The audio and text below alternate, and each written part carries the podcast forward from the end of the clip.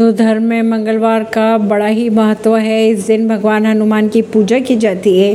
वहीं ज्येष्ठ माह के मंगलवार का महत्व और अधिक बढ़ जाता है, क्योंकि ज्येष्ठ मास में पड़ने वाले प्रत्येक मंगलवार को बड़ा मंगलवार या बुढ़वा मंगल कहा जाता है। इस बार ज्येष्ठ माह में कुल चार मंगलवार पड़ रहे हैं। पहले मंगलवार की अगर बात की जाए तो नौ मई को, और आखिरी यानी चौथे मंगलवार की अगर बात की जाए तो तीस मई को होगा आखिरी मंगलवार।